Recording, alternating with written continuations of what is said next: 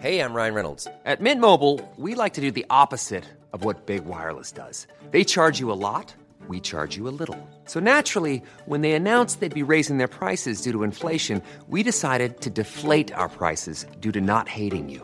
That's right. We're cutting the price of Mint Unlimited from $30 a month to just $15 a month. Give it a try at mintmobile.com slash switch. $45 upfront for three months plus taxes and fees. Promo rate for new customers for limited time. Unlimited more than 40 gigabytes per month. Slows. Full terms at mintmobile.com.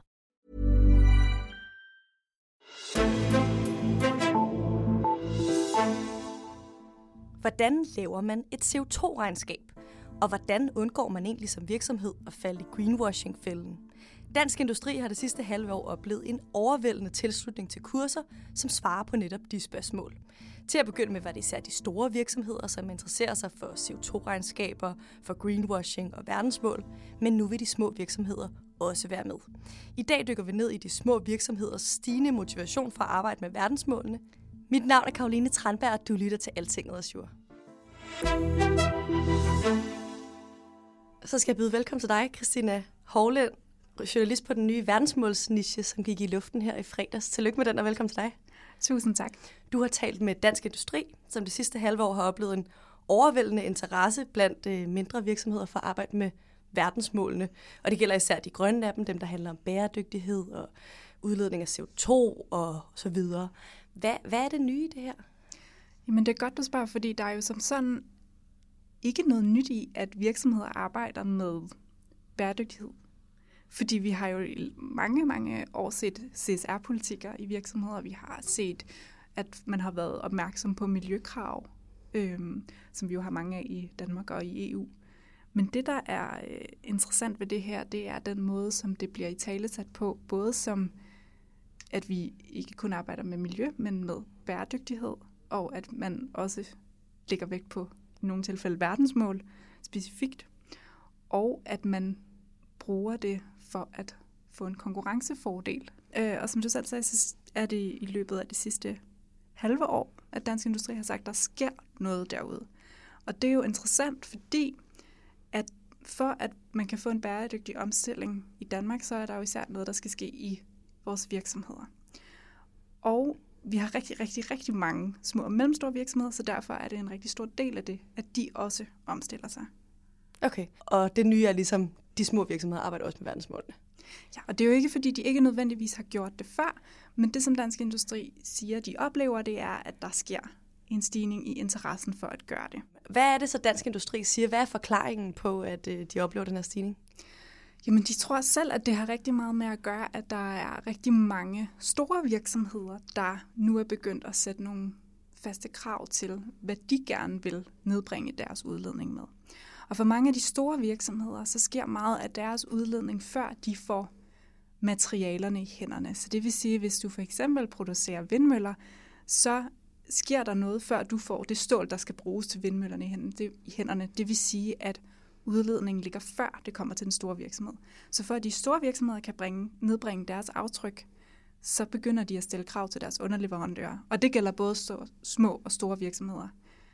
Det betyder så, at så får de små og mellemstore virksomheder en opringning fra deres store kunder, som siger, at nu vil vi rigtig gerne have, at vi kan få et CO2-regnskab for jer. Og så tænker de små virksomheder, CO2-regnskab? Hvordan gør man det?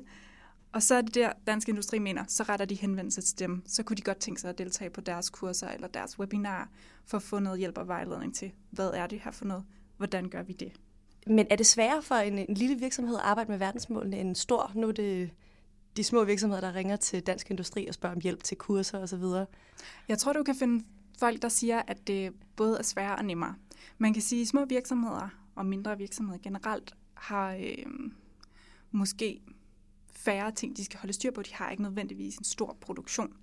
Så det vil sige, at der er måske mindre, der skal regnes igennem, når man skal lave et CO2-regnskab, end det er, hvis man er en kæmpe stor virksomhed, som har mange forskellige komponenter, mange forskellige produkter og mange forskellige underleverandører, de skal holde styr på.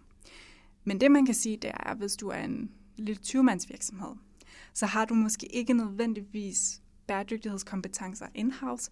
Det er ikke sikkert, at du nogensinde har hørt om, hvad et CO2-regnskab er for. Så på den måde kan man sige, ja, der ligger noget nyt i det, men der er også noget i forhold til de ressourcer, der ligger i en mindre virksomhed, i forhold til at kunne lave de her ting.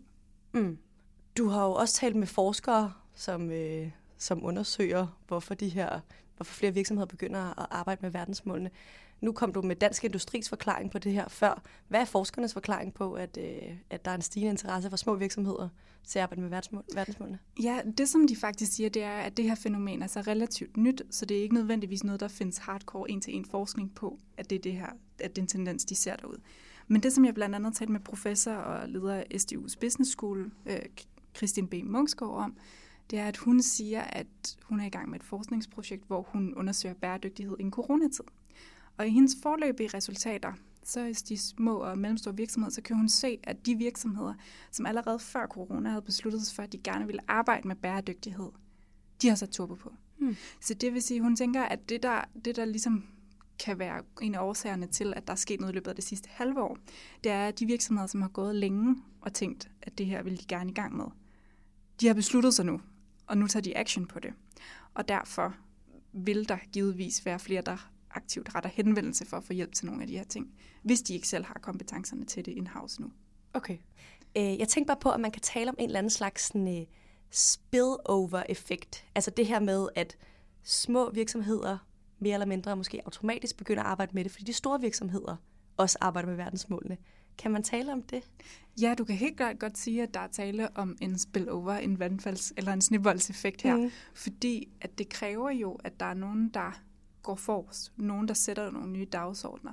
Og grunden til, at mange af de mindre virksomheder, også dem jeg har talt med, begynder at gøre det her, det er fordi, de siger, at vi tror på, at det her bliver et konkurrenceparameter. Vi tror på, at når vi kan komme og sige til vores kunder, vi kan levere CO2-regnskab. Vi kan også levere en plan for, hvordan vi nedbringer vores aftryk, og vi kan vise jer, hvordan vi har tænkt os at gøre det. Det tror jeg, de på kan være afgørende for, at store virksomheder vil vælge dem til som underleverandører, eller vælge nogle andre fra. Øhm, så på den måde er det jo helt klart noget, der kommer i troen på, at det kommer til at brede sig, den her tendens. Og at de store virksomheder, som har brug for mange små underleverandører, vil tillægge det her en betydning i fremtiden. Mm, så det er også for at blive mere konkurrencedygtig som, øh, som mindre virksomhed? Det er det helt sikkert. Mm. Det er en af de ting, man måske kan være bange for, øh, når det handler om at tale verdensmål ude i virksomhederne, det er, at man ligesom begynder at tale om det her for at fremstå mere bæredygtig eller mere grøn, end man måske egentlig er. Det er det her, den her tendens, som man kalder for greenwashing. Hvad siger forskere? Er det noget, man, man også skal være bange for hos de små virksomheder? Altså nu er det faktisk ikke noget, jeg har talt med forskerne om. Men der er ikke noget i min research, der tyder på, at greenwashing er mere, at små virksomheder er hverken mere eller mindre tilbøjelige til at greenwashe end store virksomheder. Det, som Dansk Industri blandt andet hjælper dem med, det er, at de har et initiativ, der hedder Klimaklar SMV, som er et forløb, hvor de har 50 mindre virksomheder tilknyttet til, hvor de får hjælp til at lave et CO2-regnskab, få nogle konkrete tiltag i forhold til, hvordan de kan nedbringe deres udledning, men også hvordan de kan kommunikere omkring mm. deres arbejde med bæredygtighed. Så der er en enorm stor opmærksomhed på, også fra de mindre virksomheder, at man ikke kommer til at kommunikere omkring sit arbejde med bæredygtighed, så man kan blive anklaget for greenwashing. Okay, så der er fokus på kommunikationen udad til det er der i nogle af de kurser. Okay, interessant. Den her nye interesse for at arbejde med verdensmålene, den øh, handler, som vi også sagde til at begynde med, især om de grønne verdensmål, og om sådan noget mere øh, få et lavere CO2-aftryk osv. Øh, er der andre verdensmål, som de her virksomheder eller som dansk industri ligesom har set en tendens i, at det kan være, at de små virksomheder begynder at arbejde med? Vi kan i hvert fald om ikke andet kalde det en øget interesse for at arbejde med verdensmålene og bæredygtighed. Øhm, og der er helt klart også en, en overvejelse i, at, at de har valgt de grønne mål, eller de grønne verdensmål, eller bæredygtighedsdagsorden til. Jeg spurgte Dansk Industri, og de siger, at de tror på, at lige nu løber de grønne verdensmål helt klart med dagsordenen. Og det er en tendens, vi ser, ikke kun i virksomheder, det er også politisk, at det er enormt top of mind, det her. Men at de regner med, at der kommer et øget fokus på den sociale dimension omkring social bæredygtighed. Og det er sådan noget som med anstændige jobs, og det handler også om menneskerettigheder, og der hvor vi importerer vores stål fra til, igen for eksempel vindmøller. Hvilke miner kommer de fra? Det kan være øh, mange elementer af det her. Vi ser jo også, at der er jo ikke kun øh, på den måde grønne bæredygtighedsmærker. Det handler jo også om for eksempel Fairtrade kaffe. For de kaffebønder, vi, vi tager bønder fra, har de ordentlige arbejdsvilkår osv. Så, videre. så det er noget, der, der eksisterer derude, og det er også noget, som man i dansk industri i hvert fald har en formodning om, kommer, og også bliver et konkurrenceparameter. Men de anerkender, at lige nu, der er det klima, det er miljø, og det er den grønne form for bæredygtighed, der helt klart løber med mm. det primære fokus. Mm. Og du skal jo helt, nok helt sikkert holde, øh, holde mere øje på det her som journalist på den nye verdensmålsniche. Øhm, jeg tænkte på, kan du løfte sløret lidt for, hvad det er, vi ellers kommer til at dække for den her verdensmålsniche, hvis nu man er interesseret i at, øh, at gå ind og følge, følge med der, hvad du skriver og dine kollegaer skriver? Jamen, det kan jeg helt sikkert. Altså, vi kommer til at dække bæredygtighed på en meget, meget bred klinge. Verdensmål er jo alt og intet. Verdensmålene kan jo handle om alt lige fra arbejdsmarkedet til ligestilling til netop grøn omstilling.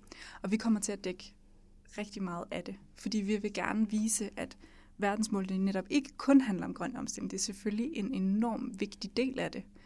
Og der er jo også nogen, der siger, at øh, uden den grønne omstilling, så kan de alle de andre være ligegyldige. Mm. Men vi kommer også til at følge kommunernes arbejde med verdensmålene. Vi kommer til at kigge på, hvad betyder social bæredygtighed i et samfund for Danmark, og hvad for nogle krav kommer der på nogle af de sociale dimensioner ned fra EU omkring, nu har vi lige snakket øremærket barsel i ligestillingsnavn, og det er jo også noget, som vi vil komme til at gå ind og kigge på. Fordi der er jo 17 verdensmål. Der er så det 17 er, af dem. Det er rimelig bredt, hvad, hvad der kan dækkes. Uh, tusind tak, fordi du var med i dag, Christina Hovland, journalist på den nye verdensmålsniche her på Altinget. Tak. Og tak til dig, der lyttede med. Hvis du vil læse flere historier om verdensmålene, skrevet Christina eller andre af mine kollegaer, så skal det ind på den nye side altinget.dk-verdensmål med to A'er. Jeg hedder Karoline Tranberg, og du lyttede til Altinget Azure.